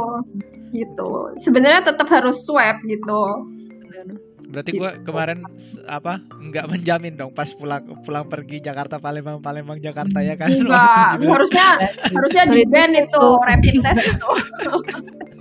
Waduh.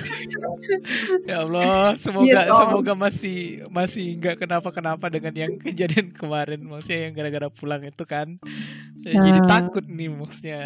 Ya, Jadi ya, ya intinya ini sih kita um, ini aja apa namanya selalu menerapkan apa yang pakai masker, jaga jarak, kayak cuci benar, tangan benar. terus. Itu, itu utama sih uh, ya tes tuh kebetulan ya di negara kita enggak ya nggak seekstensif di negara lain gitu ya paling mungkin jangan takut untuk periksa ke mungkin ke puskesmas atau sekarang juga kan udah ada layanan uh, online ya. Maksudnya iya, uh, beberapa uh, pelayanan kesehatan tuh udah online. Atau juga misalnya boleh tuh uh, apa namanya bukan promosi sih ya apa yang uh, di aplikasi-aplikasi dokter boleh oh, kalau iya, misalnya mau uh, tanya kan bisa gitu. Jadi bisa screening lewat online gitu Berarti sebelum swab test tuh ada baiknya konsultasi dengan dokter secara online iya, dulu konsultasi ya. dulu. Hmm. Karena sebenarnya kalau misalnya selama masih bisa apa namanya uh, melakukan isolasi atau menerapkan apa yang pakai masker jaga yang lain-lain itu ya sebenarnya bisa aja sih maksudnya karena kita uh, kebetulan negaranya nggak bisa swab swab swab gitu padahal yeah. seharusnya kita swab swab swab rapid tuh nggak usah dipikirin bodoh amat gitu Ya karena kan kita banyak kan. Gimana nih? Maksudnya biaya aja untuk swab test itu lumayan mahal. Sedangkan penduduknya kita tuh nggak usah jauh-jauh Jakarta aja udah di atas 10 juta maksudnya lebih dari 10 juta. Mau di swab test semua buset itu yang bikin apa? Maksudnya yang bikin alat ya, swab test atau apa pun itu jadi kayak raya bisa naik haji langsung itu. ya ya apa namanya intinya gini lah kalau misalnya buat orang-orang nih buat orang-orang yang takut takut buat dicek gitu ya hmm. berpikirlah bahwa uh, orang di sekitar lu itu apa ya bisa berbahaya karena lu gitu. Hmm. itu itu di, itu dimintain pertanggungjawaban lu sama Allah lo. Beneran jadi kalau misalnya mm, ya benar sih gue setuju banget kalau rapid test itu tidak menggambarkan apa pun ya sebenarnya. Jadi buat orang-orang yang udah rapid terus hasilnya negatif terus di uh, di, di share di Instagram oh gue negatif gitu ya. Alhamdulillah itu rapid reaktif gitu kan ya. Tapi jangan berpikir bahwa itu artinya lu tidak covid. Enggak enggak sama sekali. Okay. jadi, jadi jadi yang si rapid test itu sebenarnya yang diuji hanyalah kekuatan antibodi dari tubuh dia kah? Bukan kayak gitu? kekuatan gitu? antibodi. Jadi antibodi itu adalah uh, reaksi tubuh yang muncul kalau kena COVID gitu loh. Okay. Bukan COVID aja sih kuman. Antibodi itu adalah uh, apa namanya sel-sel dalam tubuh yang yang udah muncul kalau udah kena suatu kuman. Ini dalam dalam ini dalam dalam kiasan COVID ya, dalam dalam bahasan COVID. Jadi misalnya dari pada saat rapid COVID, misalnya lu reaktif, ya berarti lu pernah terkena apa namanya terkena si si covid itu gitu loh. Pernah pernah pernah virus itu pernah masuk ke tubuh lu gitu. Jadi oh, satu lagi dia sebenarnya bukan covid juga. Kan bisa cross reaction juga kan sama yeah. virus yang lain. Benar-benar yeah. nah itu yang gue belum selesai cerita. Jadi ada virus masuk ke dalam tubuh tubuh lo tuh ngasih apa namanya ngasih perlawanan. Nah perlawanan sel-sel perlawanan itu antibody. Begitu antibody lu begitu antibody lu positif gitu ya berarti ada virus yang udah dilawan sama dia. Entah itu oh, yang yang yang lain yang, yang yang bisa cross check sama virus yang lain. Makanya itu kan pakai rapid karena rapid itu nggak pasti sama sekali gitu loh. Terus kalau misalnya negatif ih gue negatif gue nggak ada nggak ada virusnya. Belum tentu juga karena alat itu tidak akurat gitu ya. Gimana ya bilangnya? Lagi opini gue ya yang bilang maksudnya tidak tidak terlalu Iya kan bener kan dokter Hasna? Bener nggak gue? Iya emang gak akurat Iya, gimana ya? Aduh, gua gua nanti kena ITE enggak nih? Takut nanti jadi viral kan justru kayak nanti malah oh di dokter yang ikut podcast si Hafiz ternyata menyatakan bahwa rapid test itu tidak berlaku kayak gitu. Waduh. Ya, ya gimana ya? Ya pokoknya gini intinya, yang paling bener kalau mau tahu minimal tuh sebenarnya swab rapid itu ya bolehlah terserah deh kalau mau cek cek juga nggak apa-apa lah ya nggak apa-apa. Tapi nggak usah bangga gitu loh apalagi kalau negatif gue negatif gue negatif enggak karena itu tidak menjamin gitu loh. Karena belum tentu hasil negatif itu pada saat itu lo tidak sakit belum tentu. Karena emang alatnya bisa salah. Banyak loh kasus yang banyak kasus yang ya dokter Hasna swabnya positif di rapid negatif. Aneh nggak? Uh, yang mana? Wajib dong kita percaya ya kan? Iya, iya, iya. Nah, tapi nah, iya. sebenarnya kondisinya gini.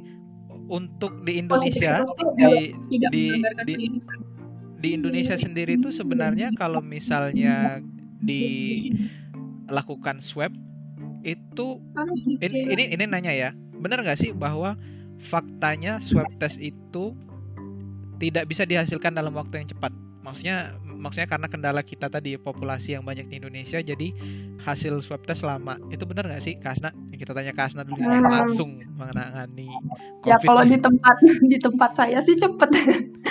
Oh cepet? Uh, kalau ya biasanya uh, sebenarnya bisa dalam dua hari sih biasanya. Sehari dua hari itu bisa juga. Cuman uh, rata uh, ini ya rata-rata kan banyak yang lama ya. Mungkin hmm. lima harian gitu Nah kalau hmm. gue kemarin itu yang kejadian sama orang tua gue kak itu jadi di rumah sakit itu stay untuk dirawat inap itu tiga minggu tapi dengan catatan tuh sebenarnya seminggu setelah seminggu itu udah diperbolehkan pulang dan istirahat di rumah karena ya. hasil tapi dokter di situ tuh melarang karena mereka ada prosedur gini karena gejalanya mirip covid jadi hmm. kita larang pak untuk pulang. Jadi bapak harus swab test dulu. Itu swab test sampai tiga kali. Swab test oh, sampai oh, tiga iya. kali dan hasilnya itu keluar tuh dua minggu setelahnya. Jadi di seminggu pertama tuh ada tiga kali swab test. Nah hasilnya tuh keluar di dua minggu ter dua minggu sel selanjutnya gitu kan? Hmm, hmm, hmm, Gimana ya maksudnya? Gini gini gini gini, gue jelasin dulu nih. Karena emang orang semua orang nggak bakal tahu. Gini ya, yang namanya PCR itu uh, itu kan swab test itu adalah swab pemeriksaan PCR namanya, ya. Ya, gue nggak usah so panjangnya, pokoknya PCR deh namanya. Jadi PCR itu prosesnya panjang pemeriksaannya. Benar tapi kata dokter Hasna ya bisa sih dalam waktu dua hari bisa. Karena di sini juga gue waktu gue kerja di lab gue juga ngerjain PCR tapi bukan PCR pasien covid sih ya gue ngerjain PCR yang lain. Jadi gue ngerti step-stepnya gitu. Maksudnya gini yang orang harus tahu bahwa hasil pemeriksaan kenapa sih lama gitu ya tergantung banyak banget faktornya. Satu faktor orang yang ngerjain. Orangnya udah ahli belum? Orangnya udah terlatih tapi biasanya udah terlatih sih kalau buat yang ngerjain PCR masalahnya tenaganya cukup nggak dia? Indonesia itu namanya cakupan pemeriksaannya nggak banyak. Ya benar. Tapi yang mau diperiksa banyak banget. Sedangkan yang meriksa dikit banget kebayang nggak?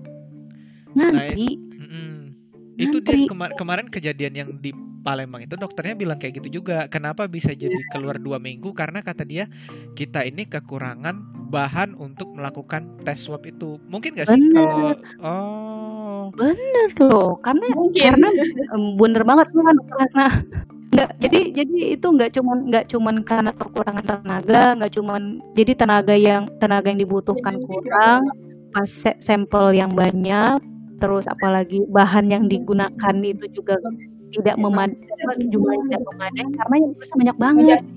Dan kita nggak bisa kita harus beli beli dari luar negeri itu uh, apa namanya uh, proses sama makan waktu lagi lagi banyak. hmm.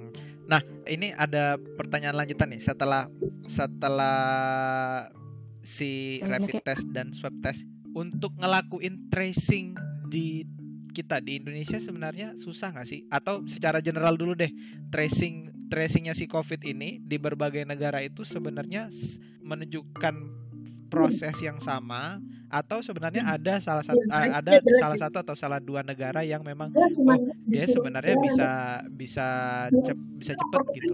Um, tracing gimana? Sebenarnya menurut gua, gua kayaknya mungkin ada di beberapa tempat yang tracingnya oke, okay, ada juga yang enggak sih ya. Ada juga hmm. yang uh, soalnya ini tracing itu juga sekarang tuh karena saat ini ya ada apa tercatatnya misalnya dari puskesmas kan ya. Hmm, uh, jadi misalnya pasien datang, misalnya pasien COVID ah, terkonfirmasi akhirnya di rumah sakit, itu kan misalnya keluarganya tuh harus dicek tuh. Hmm.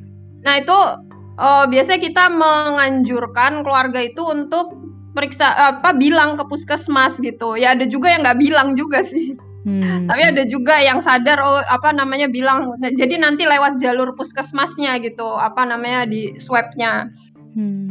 Uh, biar soalnya kan biar dapat gratis juga kan ya uh, dan tercatat oleh uh, apa pemerintah kayak gitu emang uh, hmm. pintunya dari puskesmas pencatatannya kayak gitu tapi kadang ada hmm. juga yang nggak lapor gitu jadi ya ini ada tracing yang hmm, oke okay, ada ya. juga yang nggak oke okay gitu ya kalau nggak lapor ya enggak gitu nggak nggak hmm, tracing lah iya, yang susahnya adalah kita juga nggak bisa memaksakan mereka ya kita kan berarti cuma bisa menganjurkan ah nih kalau misalnya ada keluarga yang kena covid ya minimal semuanya tes lah gitu jangan jangan cuma berdiam diri ya, aja dan merasa yakin gitu. gitu. Hmm. Hmm. Tapi kalau nggak salah sih kemarin dok ada juga teman yang dia kerja di puskesmas di daerah di Jawa bagian mana gitu gue nggak gue lupa. Tapi dia emang belum ngerjain sih setahu gue. Jadi dia tahu ada satu pasien yang positif positif terkonfirm covid udah ada swab covid terus dia benar-benar ngehubungin keluarga si pasien itu. Jadi satu keluarga tuh benar didatengin pakai APD disuruh tes diajak ke puskesmas dites lagi gitu lah pokoknya benar-benar didatengin itu ada juga. Jadi ya benar sih ada yang oke okay, ada yang ya mungkin nggak nggak nggak nggak tercakup semua karena ada yang nggak jujur ya ada juga berarti ya. Gue nggak tahu sih ya kalau sistem covid eh sistem tracing. Tapi kalau di Jepang itu uh, mereka yang menghubungi satu-satu. Jadi satu-satu maksudnya gimana? uh, dan di Jepang tuh di Jepang tuh mereka lebih ke klaster jadi kalau misalnya ada pasien nih pasien covid positif gitu terus nanti uh, mereka akan akan cari tahu ini kira-kira kenapa kena pos kena dapat uh, COVID-nya nih di mana nih misalnya. Oh ternyata dia kemarin abis uh, apa namanya ngumpul di kafe, lihat lihat konser di kafe misalnya gitu. Nah nanti mereka akan akan akan mencari cara mencari tahu siapa aja yang ada di kafe pada saat pasien itu ada di situ. Oh, gitu juga ya. Benar-benar dicari gitu. Dan biasanya pasti nanti mereka ada ada juga yang bikin pengumuman siapa yang pernah datang ke ini ini suruh lapor ke sini gitu misalnya. Itu ya, dilapornya secara by by klasternya itu by provinsi? Iya tergantung di mana tempat dia ininya. Oh. tergantung di mana tempat di mana kena. Mau banterin sih tapi ya. Nah kalau kita ke Hasna gimana? Kalau di kalau di Indonesia yang tadi apa uh, tracing kayak gitu kita belum belum menerapkan berarti maksudnya yang kita sampai ya itu dia ada yang ya ada beberapa yang udah nerapin ada yang enggak juga sih gitu jadi enggak rata kalau menurut gua di sini sih intinya gitu hmm. ada tracingnya yang bagus ada juga yang enggak gitu jadi intinya sih belum rata sih gitu tapi di balik itu semua yang pasti adalah kita harus mulai dari sendi diri sendiri dulu ya. Iya, karena hmm. ya yang bisa yang bisa diandalkan lah hmm. dari diri sendiri dulu nah, lah. Ini gue mau mau apa? Mau menyampaikan suatu hal nih, uh, fakta yang menarik. Ini ini mungkin pemicu beberapa orang atau mungkin gue pribadi juga kali ya. Jadi kan di sempat kemarin gue lihat berita di uh, websitenya COVID Indonesia itu per 19 Agustus terkonfirmasi positif tuh 144.945 orang. Tapi itu kan itu kan yang positif corona tuh yang 144.000 98.000 nih dinyatakan sembuh 98.000 sekian dan 6.346 meninggal. Nah, kalau misalnya kita lihat dengan pola seperti ini. Gue nih gue nih pribadi aja ya liatnya. Ah kecil ah angka cuma enam ribu yang meninggal ya udahlah berarti kan masih ada kemungkinan kemungkinan sembuh ya. Tapi ini gimana sih jelasin ke orang bahwa ya itu tadi maksudnya ya jangan lengah karena kayak tadi kita kita ngobrol bahwa semua orang tuh bisa kena gitu loh. Nggak nggak pandang bulu si covid ini. Ini gimana tanggapan kalian maksudnya angka yang mati itu kalau saya lihat dari angka tuh oh, kayaknya ya, banyak ya. hmm. enam ribuan. Enggak maksudnya hmm, ma kayak, justru eh, justru banyak yang sembuh deh gitu bukan banyak. ya kan? Iya dibandingkan 98 ribu tuh mah ah 6 ribu mah kecil berarti masih itu ada ada orang yang mikir gitu loh dokter hmm. Hasna jadi kayak dia bandingin uh, angka kematian dengan angka yang sembuh tuh kayaknya banyak yang sembuh deh gitu. Ya sebenarnya itu uh, hitungannya kan ini ya fatality rate-nya ya hmm. uh, apa namanya laju kematiannya tuh kalau dihitung cukup tinggi tuh. Fatality rate itu maksudnya gimana sih? Ada kalau dibandingin misalnya kayak sekarang di misalnya Filipin ya, Filipin tuh di atas kita nih. Berapa sih kasusnya sekarang? 108 100 berapa sih? 160 ribuan kayaknya maksudnya nomor satu se ASEAN ya sekarang. Tapi lihat aja kematiannya dibandingkan kita lebih tinggi kita nomor satu di ASEAN ya. Benar gitu. Jadi emang uh, apa namanya kematian ini menggambarkan juga mungkin bukan banyak apa namanya 6.500 itu juga bagian dari mungkin yang tidak bisa mendapatkan uh, fasilitas uh, lebih cepat gitu ke apa namanya atau misalnya udah sampai fasilitas tapi ternyata misalnya ruang rawat intensifnya uh, penuh atau uh, ya memang proses penyakitnya sendiri yang emang rata-rata dia datangnya udah cukup berat dan berlangsung cepat kayak gitu. Dan terutama di Indonesia itu dibandingkan di negara-negara yang lain kebetulan komorbid kita tinggi juga gitu. Banyak yang diabetes, hipertensi, penyakit jantung dan itu juga uh, hal-hal penyakit yang menggang sangat mengganggu imun gitu ya, mengganggu ke, ke kekebalan tubuh gitu. Jadi respon tubuhnya biasanya lebih jelek juga kayak gitu. Jadi itu angkanya cukup tinggi ya itu. Berarti Benar. orang harus paham bahwa sebenarnya itu 6000 jangan tinggi. yang pernah dibandingkan dengan yang sembuh, tapi lihatlah fatality rate-nya itu tadi ya. Iya, benar gitu. Ya harus gitu. Eh lagian ya, itu itu nyawa 6000 masa sih dianggap sedikit Iya. itu nyawa orang lo banyak lo ribu itu jahat banget deh yang mikir gitu. Ya gue juga mikir gitu masalahnya karena tuh kadang-kadang ya ya astagfirullah juga sih maksudnya. Gak. Itu tinggi ya. Itu tinggi. Uh, Fatality rate Indonesia tuh paling tinggi se-Asia, bayangin tuh. 6000 tuh jangan dilihat sebagai angka mata eh, kayak di mata uang kita 6000 6000 mah Indomie juga belum tentu bisa beli zaman sekarang. Tapi kalau 6000 itu angka kematian berarti itu, itu sudah tinggi. sangat ya. Itu tinggi. Hmm. Ya ini serius.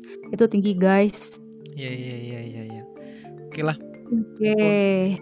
Apa?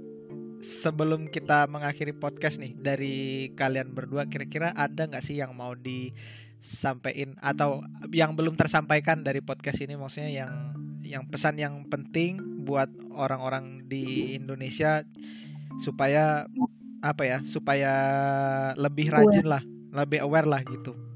Apa ya apa mungkin ada fakta yang harus disampaikan ke mereka ataupun dokter Hasan dulu ya dokter Hasan. Dokter Hasan yang pegang langsung pasiennya Uh, ya yang pertama uh, kita harus tetap me, apa namanya melakukan itu pencegahan terbaik itu bukan minum obat, bukan yang lain-lain gitu, tapi okay. uh, mas gampang gitu ya menggunakan hmm. masker, jaga jarak, cuci tangan, ya kayak gitu-gitu ya. Itu harus selalu dilakukan dan harus uh, emang nggak boleh uh, males gitu ya, hmm. harus uh, emang kita semua satu dunia ini beradaptasi bareng-bareng gitu. Jadi hmm. kalau misalnya emang ada males-males kita tuh lagi berusaha bareng-bareng gitu. Jadi ya uh, harus selalu sabar dan konsisten melakukan benar, itu benar, demi uh, keber kebaikan bersama. Itu yang pertama. Hmm. Terus yang kedua, uh, COVID ini belum ada obatnya yang pertama gitu ya. Belum ada obat uh, apa namanya pastinya gitu ya uh, obat uh, kemudian belum ada vaksinnya juga belum ditemukan kemudian nah, itu juga yang katanya vaksinnya itu udah sampai ke tahap tahap ketiga dalam pengujiannya di berita-berita. Ah, itu nanti, ya kan itu lagi ya. belum ditemukan sebenarnya itu. Itu sebenarnya masih dalam uji okay, uji okay, kan okay. itu. Iya. Kalau misalnya udah ditemukan itu kan berarti udah efektif udah uh, bisa diterapkan kayak gitu ya. Itu kan masih uji.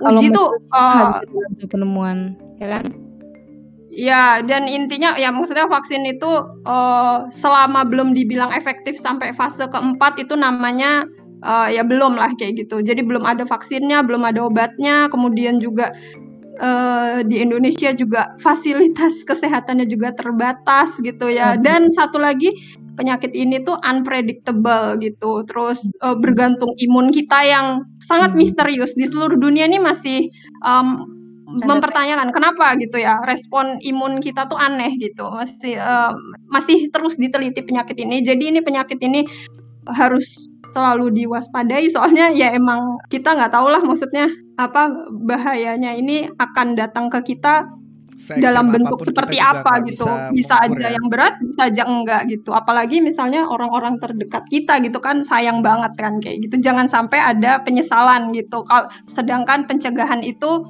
mudahlah dilakukan kayak gitu konsisten hmm. aja itu sih intinya yang paling penting pencegahan ya. mudah dilakukan tapi penyesalan itu tidak akan bisa mengembalikan eh, apa penyesalan selalu ya, datang benar. di terakhir benar-benar kalau dari Karatu gimana yang tadi sekalian menjawab yang itu yang katanya tentang Apa? vaksin. vaksin. Eh, bentar-bentar. Datanya Dokter Hasna kayaknya lagi mau buru-buru. Kenapa tuh? Dokter Hasna, kalau, kalau Dokter Hasna mau mau, mau, lagi mau kita bisa kalau mau lagi berangkat sekarang nggak apa-apa. Oh ya oke. Okay.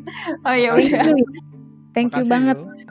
Oh iya, terima kasih juga atas kesempatannya. Ya. Semoga kita loh ya, terima kasih udah mau diundang dalam podcast ini.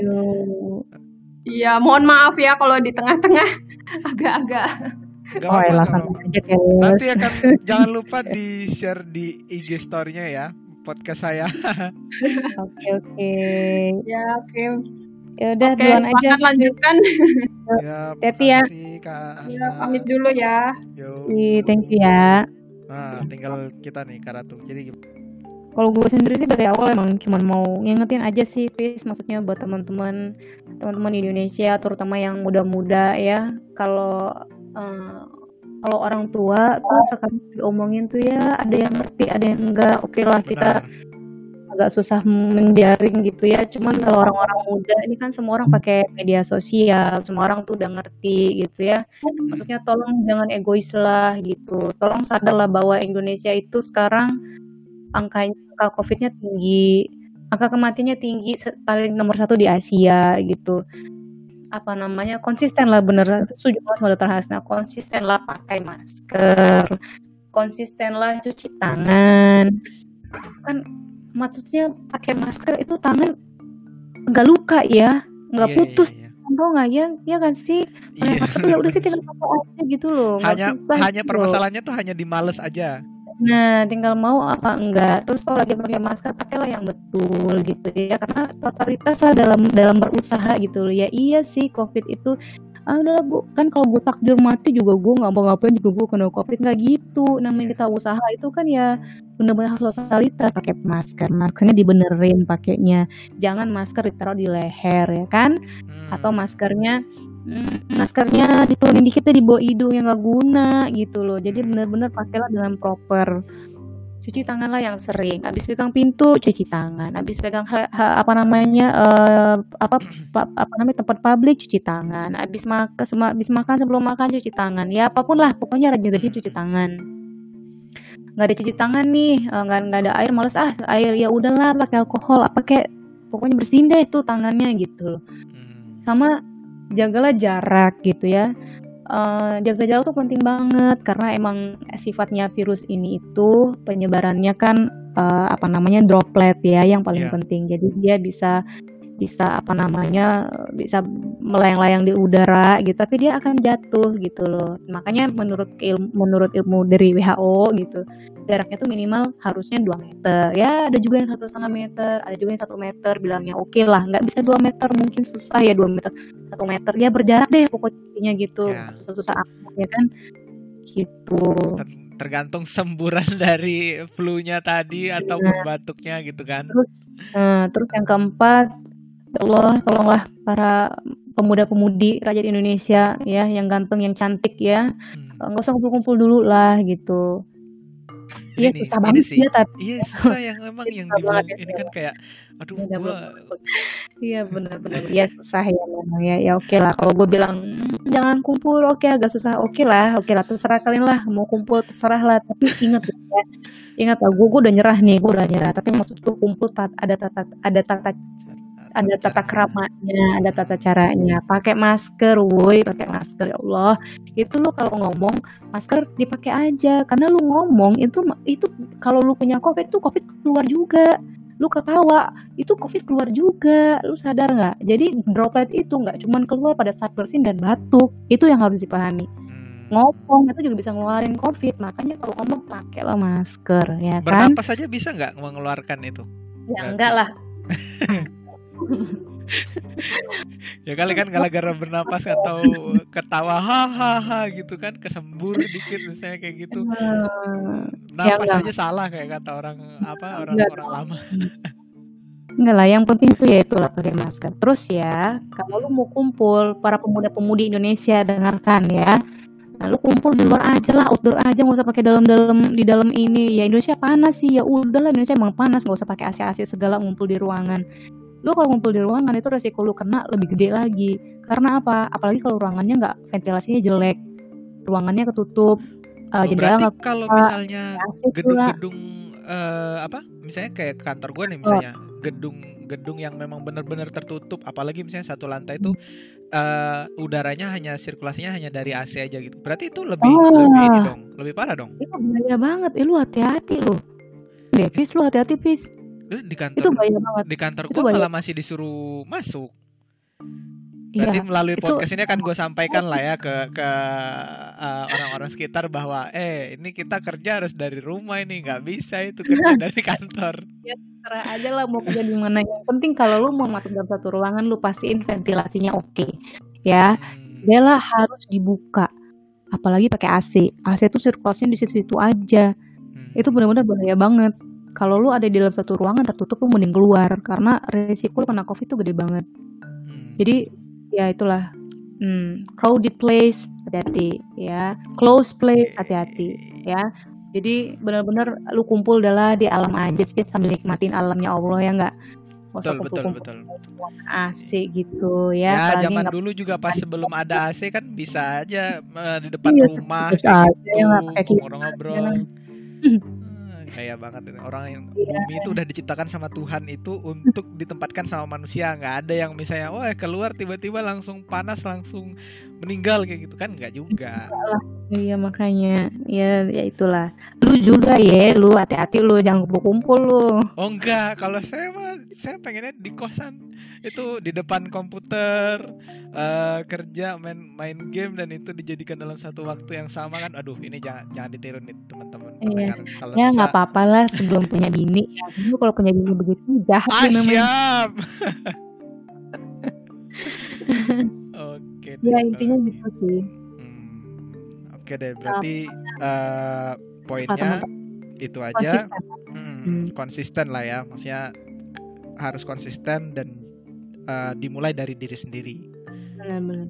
Hmm, Oke deh, kayaknya ini udah uh, apa?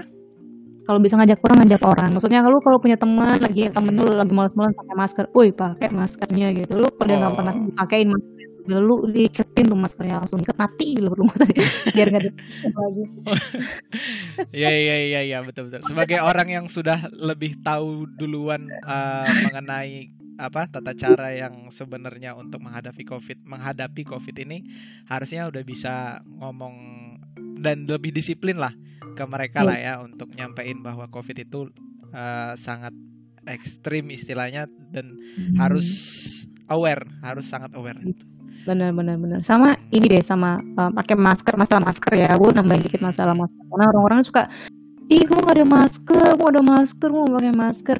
Nggak usah pusing-pusing masker tuh masker kain aja. Yang penting lu pakai masker masker apa aja deh kalau karena sekarang memang masker apa namanya masker medical grade itu lagi butuh banget buat buat dokter-dokter sama perawat-perawat sama orang-orang di rumah sakit ya lu nggak usah pakai itu lu pakai masker kain aja. Nggak usah bingung-bingung. Aduh masker apa ya? Aduh gue bingung terserah mau bahan scuba kek mau bahan katun kek apa aja yang penting lu tutup tuh pakai masker. Hmm, ya terus yang penting lagi. kalau yang penting ada ada filternya lah ya benar-benar.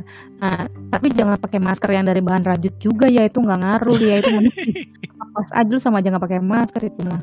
Nah, sama satu iya. lagi, ini ini ilmu juga nih. Maksudnya gini, jadi uh, dari banyak literatur tuh bilangnya gini, kalau misalnya lu pakai masker yang masker kain, itu uh, sebaiknya lu mengganti masker kain itu per 4 jam. Hmm. Jadi, misalnya lu keluar, uh, bawalah masker uh, apa namanya, bawalah masker lebih gitu. Jadi lu bisa ganti ya 4 jam lebih boleh lah nggak bisa ganti ah gue nggak ada yang cukup ya udahlah satunya yang penting lu pakai masker oh, itu kalau udah udah miris-miris banget lah ya kalau misalnya iya. nggak ada persediaan berarti uh, apa jangan mempermasalahkan jenis masker ya tapi jangan juga ah. pakai yang rajut tadi intinya yeah. tetap tetap pakai masker okay. apa pun maskernya kan masker banyak banget kan sekarang dijual ya Oh udah banyak banget mah pinggir jalan sekarang juga orang jualan kan dengan kain tipe apa aja digunting-gunting dijahit-jahit itu udah rapi jadi iya, masker yang variatif. Hmm, Dan bener -bener. sekarang tuh yang jadi jadi tren itu masker itu udah ada motif-motifnya gitu loh yang kayak oh, ada stikernya iya. itunya. Woi. Ya lah, seru kan. Jadi iya. cantik yeah. gitu jadi. Ja, jadi style kan sekarang kan. Iya, jadi style kan gitu. Hmm. Tau nggak di di Jepang ya, kalau kalau di Jepang itu masker kalau di Jepang tuh benar-benar 95% orang-orang pakai masker. Ada sih satu dua orang yang pakai masker, hmm. ada juga. Tapi 95% pasti pakai masker.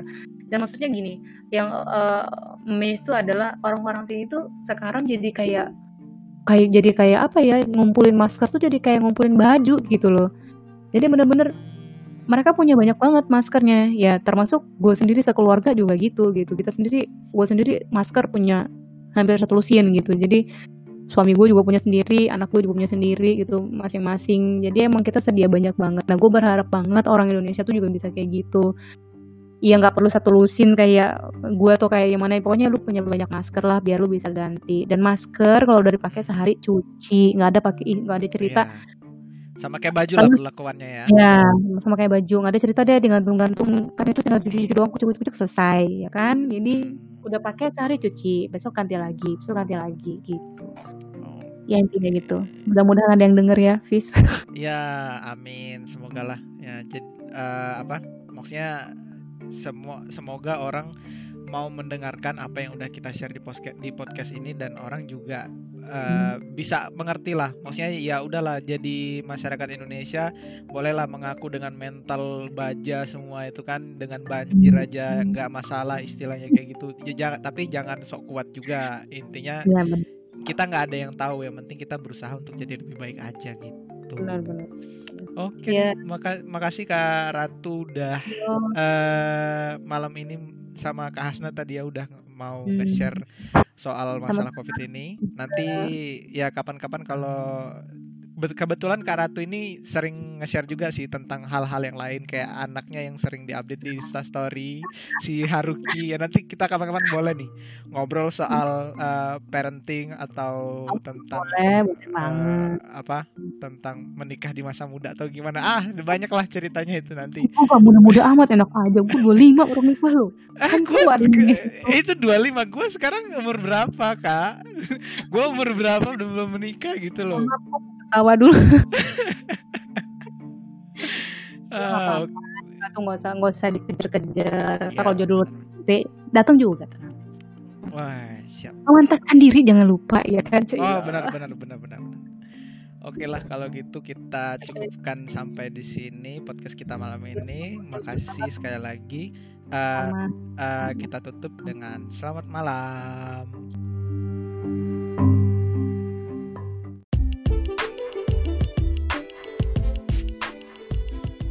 Terima kasih sudah mendengarkan.